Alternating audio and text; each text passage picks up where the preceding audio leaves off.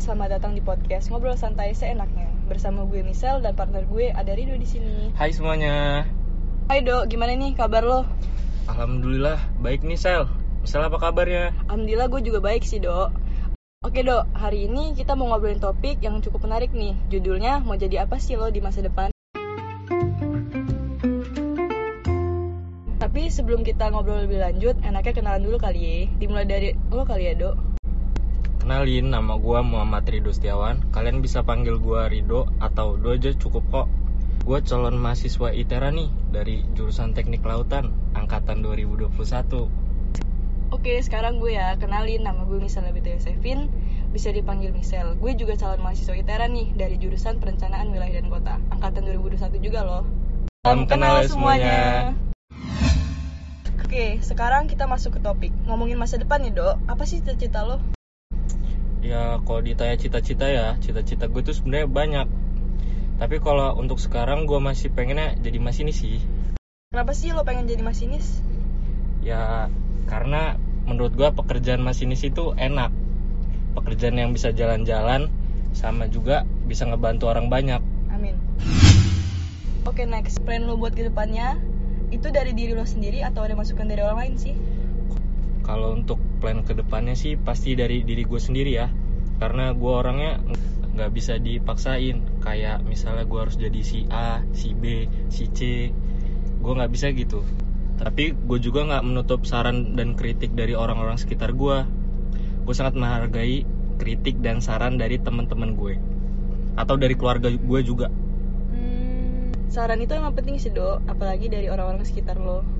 Oke lanjut ya dok, untuk mewujudin plan lo ini ada nggak sih rasa takut tentang masa depan lo?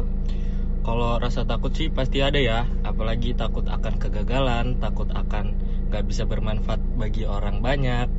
Itu selalu ada di bayang-bayang kepala gue sih. Apalagi ketika orang tua lo udah semakin bertambah usia, tapi kita masih ngestak gini-gini aja. Ditambah lagi gue anak tunggal otomatis gue jadi harapan orang tua gue dong. Dan itu sih yang bikin gue overthinking banget. Setuju banget sih apa yang lo omongin barusan, jatuhnya kayak ekspektasi ya dok. Oke next question, gimana cara lo ngilangin rasa takut itu? Kalau ditanya cara ngilangin rasa takut, gue belum tahu ya caranya. Tapi kalau untuk ngeredain rasa takut, gue selalu ingat wejangan yang dikasih ibu gue sih. Gini katanya, jangan takut buat nyoba. Gagal atau berhasil itu urusan belakang, yang penting berusaha. Dan for your info, gue tadinya pengen mutusin untuk gap year karena belum siap untuk tesnya. Terus kenapa lo mau nyoba tes SBMPTN tahun ini?